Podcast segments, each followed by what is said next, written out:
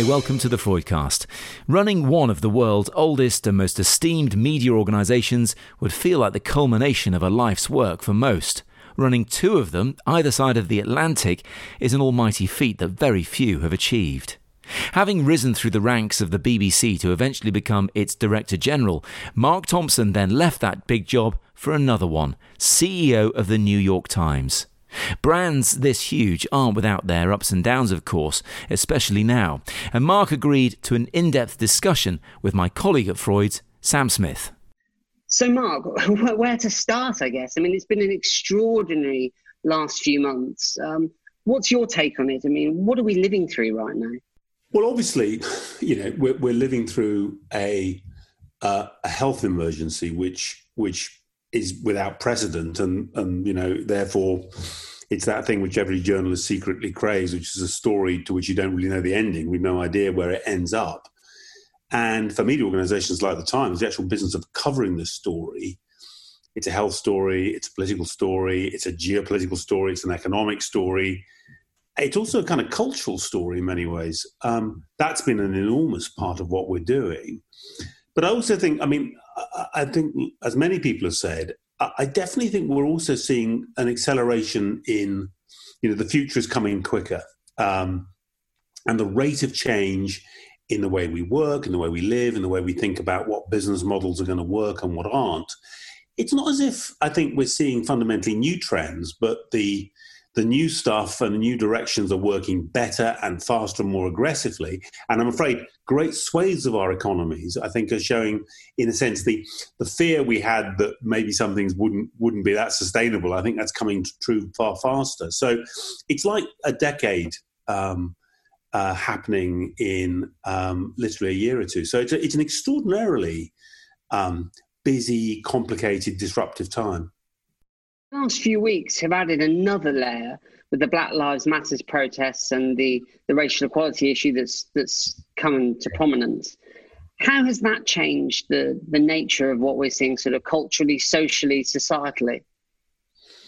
Well, you know, a year ago, the Times, New York Times, we did a um, um, a, big project called 1619, which really was a recasting um, uh, of the story of American history through the lens of slavery. Um, uh, um, uh, 1619 being the year when the very first slaves arrived at one of the colonies in Virginia, um, at Jamestown, and and so at the times we've already, I think, in recent years, been really focusing on the breadth and depth to which um, racial difference and indeed racial tension and inequality and injustice um, very much to include um, specifically police brutality against African Americans, is a kind of central, inescapable, unavoidable aspect of, of, of life in this country. And by the way, obviously, is, got, is reflected in the UK and in, in most other Western countries as well in, in different ways. Um, but this has um, uh, the the um, terrible events in Minneapolis and then kind of what's happened subsequently has taken this certainly the moment to a height I've never seen. I've been coming to America for for, for more than thirty years. Um, and following the story in different ways for, for more than 30 years. I've never seen anything quite like this. Uh, again, we don't quite know where it where it leads to, but it's it's very challenging. And by the way, extraordinarily challenging, not just in, in a sense on, on, the front lines in, in, in the streets and, and, and so on, but also you know, in in organizations, in, including kind of bastions of of you know um, good intentions like the New York Times, we, have seen an incredibly emotional, um, sometimes angry conversation inside the organization um, about all of this. And indeed, uh, you, you, may have heard a couple of weeks ago, we lost our um, our opinion editor, James Bennet, resigned after yeah, a complicated story with a piece about a controversial piece in this area by a conservative senator. So I would say there's a lot of soul searching going on. We're certainly searching ourselves about about why, although you know we are a relatively diverse organisation, why we haven't done more, why we haven't got further. Um, we did a survey of companies, um, um, you know, remarks about diversity uh, and inclusion over the last decade, and the most commonly used phrase is, "We know we need to do better." Uh, which I have to say, it seems to me poses the question: What would it take for you to do better? What would it take for us to do better? So, you know, we're we're trying to dig deep and and absolutely in conversation with all of our colleagues, trying to figure out are the ways in which we can go further than we at a faster pace than we have so far. And how do you reflect now, a couple of weeks on um, on James's departure from the opinion section? How, the right call, the right right thing to do? Well, look, I, I mean, uh, James um, was a transformational head of opinion, and we've seen so many um, brilliant initiatives come out of opinion, including, by the way, a broadening of the range of voices. Um, uh, we've got more African American voices. We've got more you know, feminist voices, we've also had more strong conservative voices. That's all to be applauded. Um, um, unfortunately, with the piece in question, uh, which was a very uh, strongly worded uh, piece written by uh, Tom Cotton, uh, uh, it's fair to say, fairly kind of conservative, conservative um, US senator, essentially making the case for US federal troops to be put onto the streets of America's cities. It didn't go through all its proper um, editorial checks. Would I think had it had it done so, I think would have been um, changed in various ways. And you know, James's decision to resign, I think, probably was probably was the right one given the circumstances at play. And and how does the last few weeks been in terms of your black colleagues and those from from different backgrounds you know there was quite an outspoken reaction on social channels from a lot of your writers and from your staff of course yeah. how have you addressed that and what's your reflection on on what they had to say to you well i mean the first thing is I want to say at a fundamental level, the, the, New York Times is still talking to itself in the sense that every, every our senior leaders um, are listening carefully. Um, um, I think we are now beginning to move to debate about what is to be done, what happens has to happen next. And I think actually, in the end, um, you know, I feel pretty optimistic that there are going to be positive and healthy outcomes out of that dialogue. Um, um, so I think in the end, the fact that it's it's a quite a noisy organisation, it's, it's an organisation where people aren't afraid of saying very strong things to to leadership. I think is a strength rather than a weakness.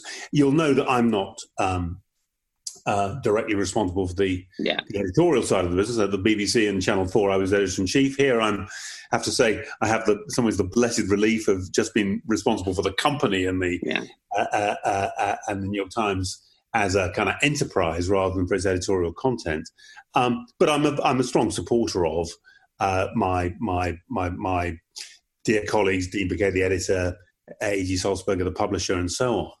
Um, and it's been quite a tough time for them as well as for, for, for their colleagues. But in the end, I think you know um, it, it's important that we have a very straightforward, honest conversation um, about uh, diversity and respect for everyone. Um, and you know try and turn good intentions and good words into more action than maybe than we've seen so far. And how do you think covid has played into this mark? I mean it's obviously there's a very febrile atmosphere to a lot of discourse in lots of ways. How has covid fed into this do you think? Contributed or played a part? Well, in particular, I want to say in, in the context of the United States, and I think this is not true in the same way of the UK, um, COVID itself was led, led onto a political culture which, which was already more polarized than it's been probably for a century, even before COVID started. And, and COVID, I talked about COVID being a an accelerant of of kind of behavioural and, and kind of financial change and of digital. I think it's also been, in a way, unfortunately, an accelerant of, of polarization and anger.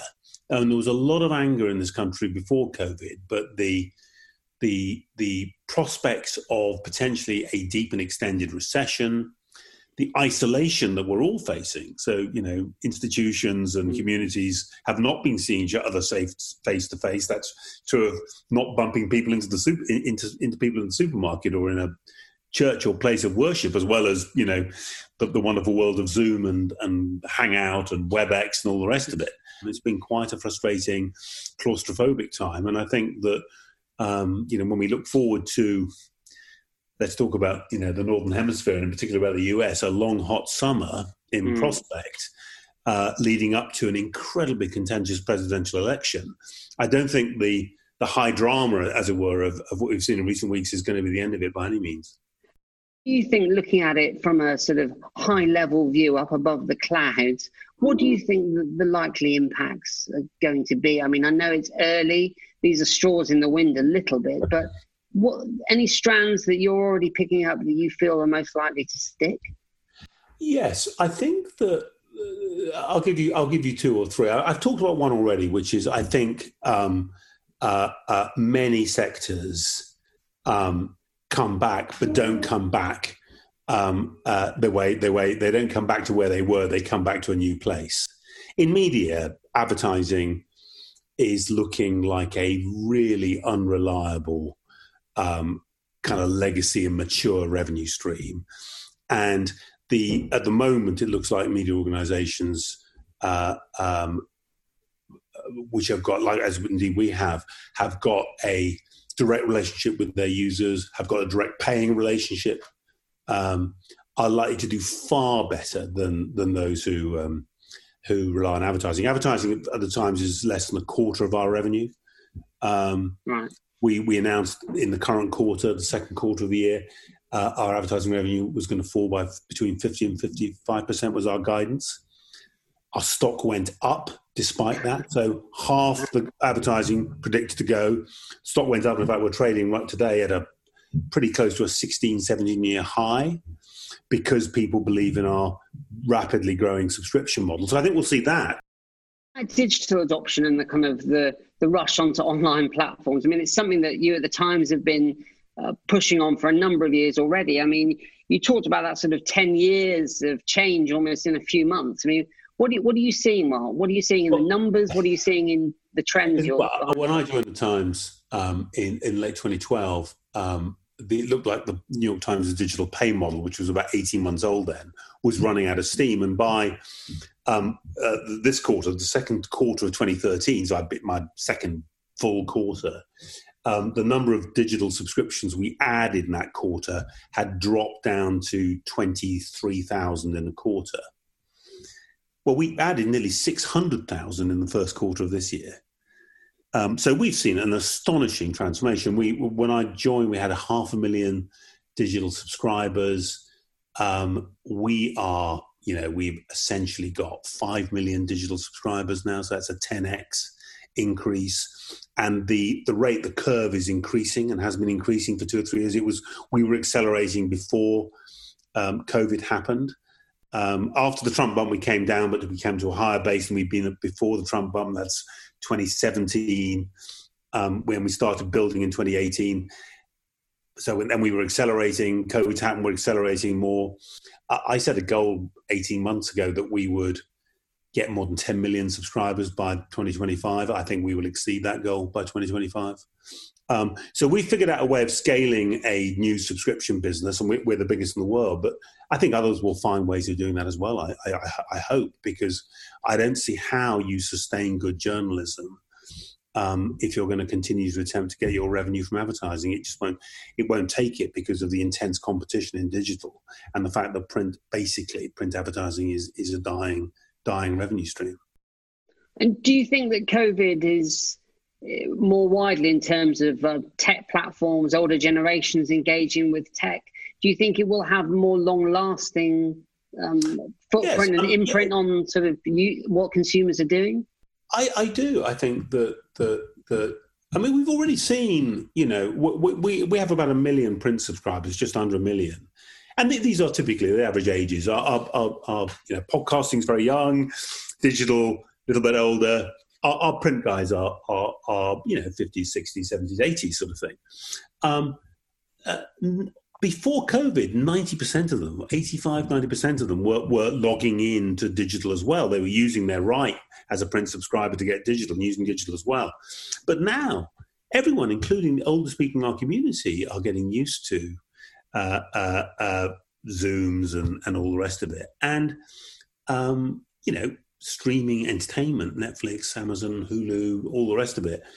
iPlayer, BBC iPlayer has been an incredible boon in this period. So, oh no, I think I think our, our virtual world, and weirdly, this sense of what's great about the physical world, you know, um, can you get out and walk? Can you go to the park? Can you exercise?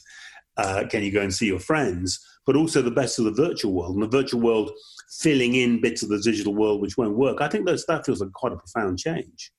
looking at the media sector and the sort of impacts of COVID. Yeah uh, six weeks ago, you told the FT that you were pretty optimistic from the Times point of view, and it sounds like from what you're saying that has continued. How has it been for the business? How, how are you coping as a business? Well, because we're a public company, I can't I can't talk in detail about current yeah. results. Uh, the, the, the obvious points about the New York Times is we are increasingly a subscription driven um, uh, business. And even in advertising, we have some really quite interesting, fast growing categories like podcasting. We've got the most successful speech podcast in the world uh, in the daily with an incredibly young audience. And that's a fantastically valuable platform at the moment for advertising. And that may become a subscription platform as well in due course. Um, and our reliance on advertising as I said, it's less just under a quarter in the first in Q1 of this year.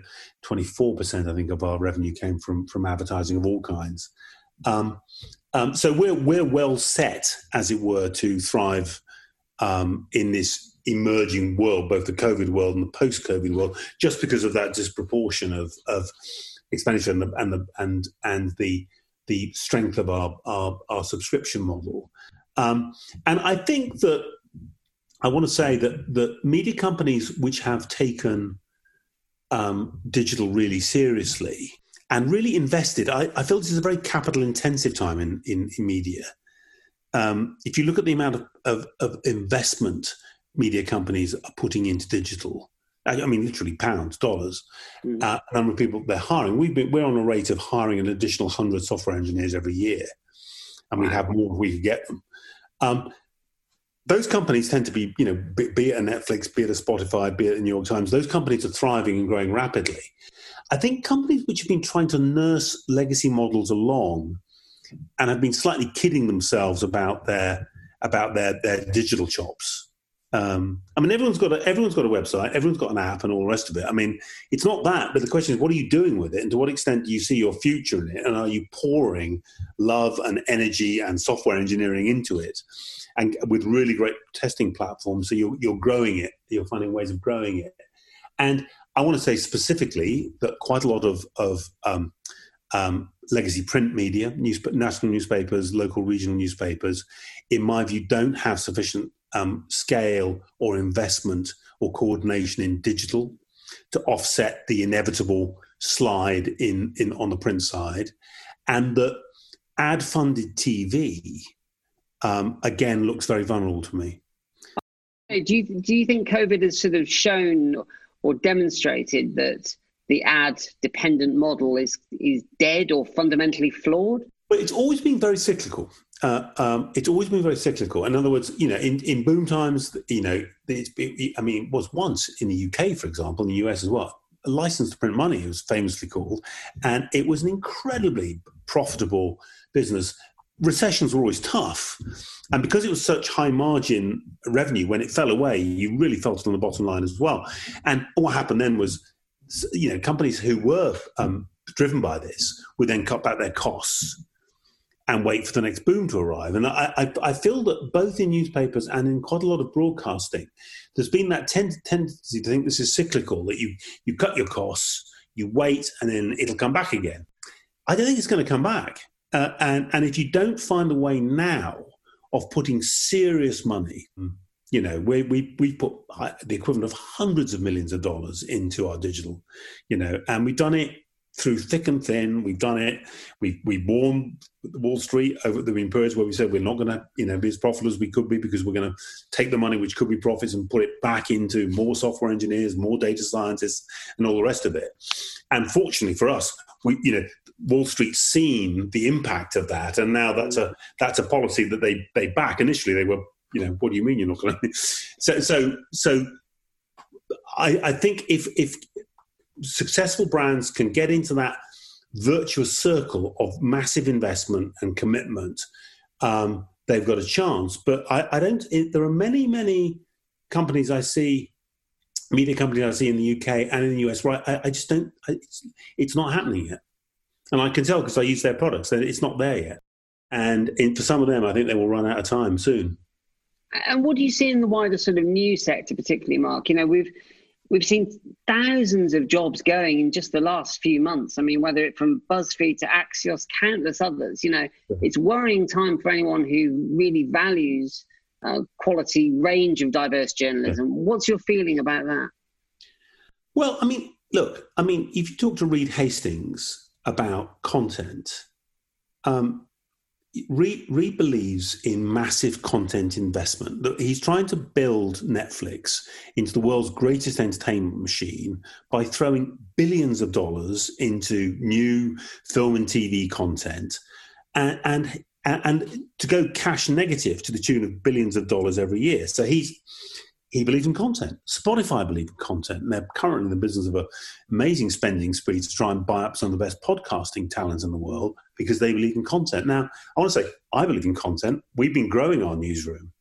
we have got we, we indeed we're announcing some redundancies today in the New York Times, but not in our newsroom and not in our digital operation. I mean, it's always difficult to lose to lose anyone, and we don't welcome that at all. But we are, we are absolutely trying to make sure that what we're not doing is in any way damaging or diminishing the thing that we have to sell to get our model to work. And so, although I understand, of course, why, and it's eh, and you know they, it's a t- they've all got a tough tough task to do. Understand why other news organisations are shedding journalists, but I, I, just don't see the future in it. I mean, it's it's you know, it's, it's like, what's your next move? I mean, if you're if you if you've got less journalism, in the end, how are you going to get how are you going to really get audiences to engage more deeply with you? So to me, you know, if if you possibly can, you can cut everything. Um, but but don't cut don't cut the journalism, and, and that same goes for comedy and drama and documentary and all the rest of it. Um, one of the real frustrations I've got is the is the um, very parsimonious um, attitude the UK government's taken to the BBC's funding over the last 10 years. At a time when commercial media is in trouble, um, government should be trying to make sure the BBC's really got enough money to take up some, some of the slack. Um, and yet earlier this year, we had, talk out of number 10 that, you know, why not sell off local BBC local radio? I mean, it, you know, I, I think the people who said that, whoever it was, cannot have listened to BBC local radio and understand to what extent that's part of communities up and down the country. And you can't really talk about levelling up uh, less advantaged parts of the UK and bringing those communities back into the fold and and not feel you need to support the the public media that really kind of helps them understand their lives and their communities and by the way works with the emergency services so there's something to me about making sure that across public policy everything that can be done to support change, transformation, and investment in private media. But I would say also greater investment in public media, in the BBC and Channel 4 and all the rest of it. What about trust, Mark? Trust in media, trust in the relationship between the public and, and journalism and media, particularly in the US, but also in the UK and more broadly. We've seen that sort of strained at times in recent months. How do you think COVID has impact that? Uh, do you think it's had any impact on that sort of relationship between the public and journalism and media? I think my advice to anyone about media is to be skeptical. you know, when people say, "What should I?" You know, what should I look at and read? You know, let's say students say to me, "What we?" I say different sources. Read lots. Make up your own mind. And I don't think I, I, my aim, you know, if I ruled the world, would not be to have a trusting public, you know, like sheep, you know, mm. at all. I think we want a, a, a, skeptical, you know, public who use their critical faculties. So, uh, you know, I, that's that's what I think we need, and we need, I think, the media to help the public hold powerful people to account. And by the way, we are powerful ourselves and we need to be held to account as well. So I, I think a, a feisty, lively debate about what, what should happen in the country, how our governments and oppositions are, are performing, and about how well or badly the, the, the, the media is doing is a good thing. And I think the searching questions in recent weeks about the media's own weaknesses um, to, to cover – in its coverage of, of, of race issues, um, the the questioning of of our makeup, and particularly the makeup of our leadership, and how how well we are ready to really listen to audiences. I think that's all healthy, mm. really. Um, and so, Just in a way, I, I, think honesty, good, honest, accurate journalism, mm. in the end, wins through. I think the truth beats lies in the end. And, you know, I don't think that, you know, we aim, therefore, to be in a position where, you know, our journalism is so good that people don't complain. I think the, the closer relationship you build with your users, the closer the reader feels to the institution, in some ways, the more opinionated they are about what you do, and I think that's a good thing. I mean, you'll know this, you know, from from the, from the BBC. It's the it's the people who love you know Radio Four most who've got the longest list of grievances and and points and suggestions. Uh, and so I, I see that as a you know, I mean, we want our democracies to be kind of noisy places where everyone can speak, everyone's got a right to complain or to come up with a bright idea. And I think that that I think the, the, the, kind of idea that we are looking for a kind of, you know, to Im- somehow achieve more trust is a slightly weird idea. That feels a bit like an elite trying to find the right sort of way of doping the public and kind of keeping them sort of keeping them down. And I, so I, am I'm, I'm not in favour of that. I think I, I think a kind of boisterous, quarrelsome, noisy environment. But I have to say, I do. I think straightforwardly, making sure that people do have access to some sources which are actually true yeah. I mean, I'm, I'm not in favour broadly of getting rid of gobbledygook. I think people freedom of expression includes, you know, the freedom to express whatever you want, really, including lies and distortions and all the rest of it. But giving and the big major digital platforms throwing the public a bit more of a bone so it's a little bit easier to figure out where you are, what's what, and above all, making sure there's enough investment that there are really high quality sources of news available and significantly available, by the way, for free.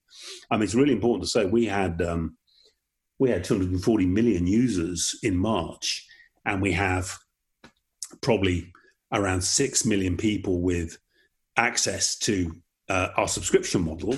So that's 234 million people looking at our journalism for nothing. We've, we've got a pay model which allows hundreds of millions of people to look at it without paying, as well as those who do pay. Um, I think the funding of high quality journalism and other forms of high quality content is really important, and that is fragile. I think now.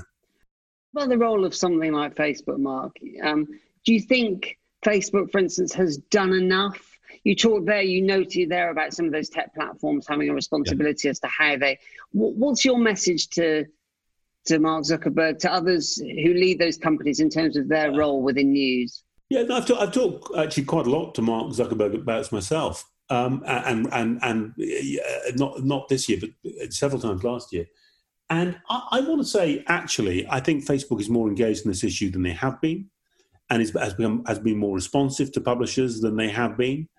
And you know, the the so I, I wouldn't want to single people do single Facebook out. But as it happens, I think Facebook has has gone through quite a lot of soul searching itself, particularly in late 1819, and the conversation with them slightly different.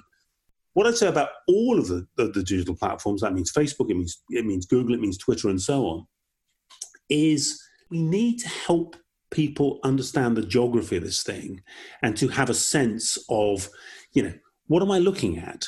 Where does it come from? Is somebody is somebody, as we're taking responsibility for this?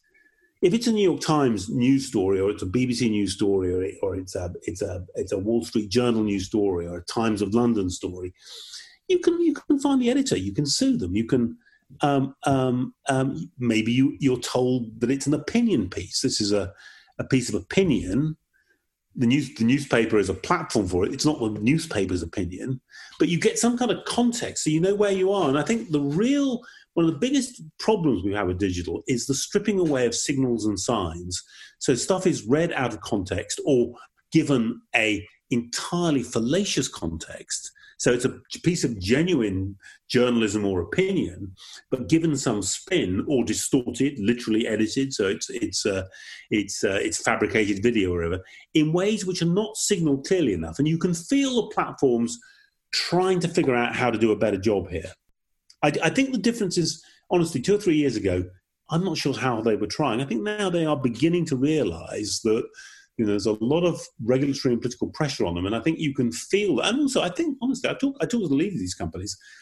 And, you know, I, I, I, genuinely believe, maybe I'm naive, that they actually want to do a better job themselves. I can feel more activity and I can see it on the screen, but it's still a mess. And each election is a bit of a white knuckle ride because you don't know what you know is going to be put in front of the electorate. What can leaders on the call today, listening to this, uh, taking this in, Mark, what can they do to, she's uh, suggest, against the coarsening of language and sort of mistrust on different sides? And we feel this playing into the US sort of election yeah, as well. well. This is happening at, at, at, almost every level, so including, you know, literally in in a um, in a company, in a company like the New York Times, what are the bounds of internal debate? You know, on, on the Slack channels, you know, what, what, how, how far can you go? We want a, a free and fair um, and frank exchange of views, but there are limits. One of the things I talk about in that book, um, which I wrote actually kind of just before, I mean, I, I just caught Brexit, and I, I, the book came out um, in first edition anyway, just before before the Trump election. But it's I Donald Trump featured extensively because I've been tracking him for some years. But you know, we we've lost a lot of the conventions. There was a convention, um, essentially, of if you like, civil discourse or politeness um, in public life, uh, where there were limits, uh, not, not not laws, but kind of conventional limits. You know, um, people were used to going so far and no further. That's gone one of my predictions is over time we will come back to some level of conventions, and we are already. I mean, it's already, you know, in much of the media, quite rightly, um, a really big problem if someone is sexist or racist in in their remarks. Mm. Uh, can quite, quite easily lead to someone being dismissed or, or indeed having to resign. I think that's probably honestly justified. Um, so conventions are coming back. You just can't do that. You can't get away with that. You shouldn't be allowed to get away with that sort of thing. Um, but we obviously haven't got that as fully in politics as we used to have. And maybe what happens in the future shouldn't be like the past. Maybe the past was too deferential, too polite, too hard to hold people to account. But I think you know, as societies and you know, media, politicians, public, mm. we need to get to the bottom of that about what's going to actually going to help get the job done, the job being the representation of the people in the end. What kind of damage is Donald Trump doing to that, though? I mean, given the given the last couple of you talked about how you've been tracking him. I mean, it's almost impossible, no matter how hard you might try, to avoid being tracked or tracked by him. What, what's your take on the sort of you know, we're talking about the coarsening of public debate or trust in media. I mean, those areas that he's not just lent into, he's smashed the door down. Well, I was going to say he's almost like a kind of um, a kind of living experiment in what happens when you decide to not obey any of the rules ever, you know, and to just sort of say it. I mean, it's like it's like radical disinhibition, where you say what's in your head, uh, no matter how offensive, no matter how rude, no matter how based in fantasy rather than reality. You just said it's, it's. I mean, it's kind of as a piece of kind of performance art. It's kind of very, very striking in a way. but it's a, it, but it's it's like an extraordinary experiment, and it's not. It's not. I, although you know, people are constantly trying to find analogies. Um, in the past, you know, they talk about the 1930s. I mean, I, I did that a bit, a bit in my book. There's no real analogy to someone who is um, um, striking the kind of poses and subjecting or um, um, allowing the public into these kind of streams of consciousness. And it's very hard to tell whether, although Trump, I think, does inside Trump's rhetoric, if you can call it that, you can see a lot of kind of threads which are much earlier threads in, in modern discourse um, and you can see how much he learned from using social media in The Apprentice and that business of a direct relationship with the public, going around the media. Um, and, and by the way, being very adept at spinning the media and all the rest of it. You can see all of that. But I think it's, to some extent, I do think he's a kind of unique phenomenon. And it's very hard to know what happens when he goes. Though, frankly, as one of our, um, um uh, Frank Bruni, one of our uh, columnists um, wrote about 18 months ago, he may well not go. Even even you know he may get re-elected, he may not. But even if he's not elected, it's unlikely he's going to stop talking. I think that the idea that that uh, um, as it were, there's going to be. A, I mean, literally until they kind of screw the coffin lid in down. Uh, I think Mr. Trump will be talking and trying to play an active role in shaping opinion in America and the world. Um, but I have to say, I, I've got a feeling that it's like some of it is is part of a wider phenomenon and will continue. I also do think he's a very unique case, and and to, to that extent, once he stops being president, I think things will change greatly. You know, a President Biden would be a very different atmosphere right away from a President Trump. We've got a question here from from Tola, just going back to some of those newsroom issues. Um, she talks about the, the fact that some of your competitors, like the Post, have announced new newsroom positions focused on race. I think including a, a managing editor for for D&I. Do you have similar plans? Do you think you think you need to insert new roles into the newsroom to actively take this on? I don't. I, I think in the organisation as a whole, we are um, um, in the middle and are probably a, a few weeks away from trying to look quite deeply about whether we want to add uh, new new positions in the company. Um, I, I want to say this that uh, about our newsroom, and with, and with, with some humility, it, it, it's it's Dean Baquet's job, not mine, to to to to to lead, and indeed our publisher A.G. Sulzberger's job to to lead on these issues rather than mine.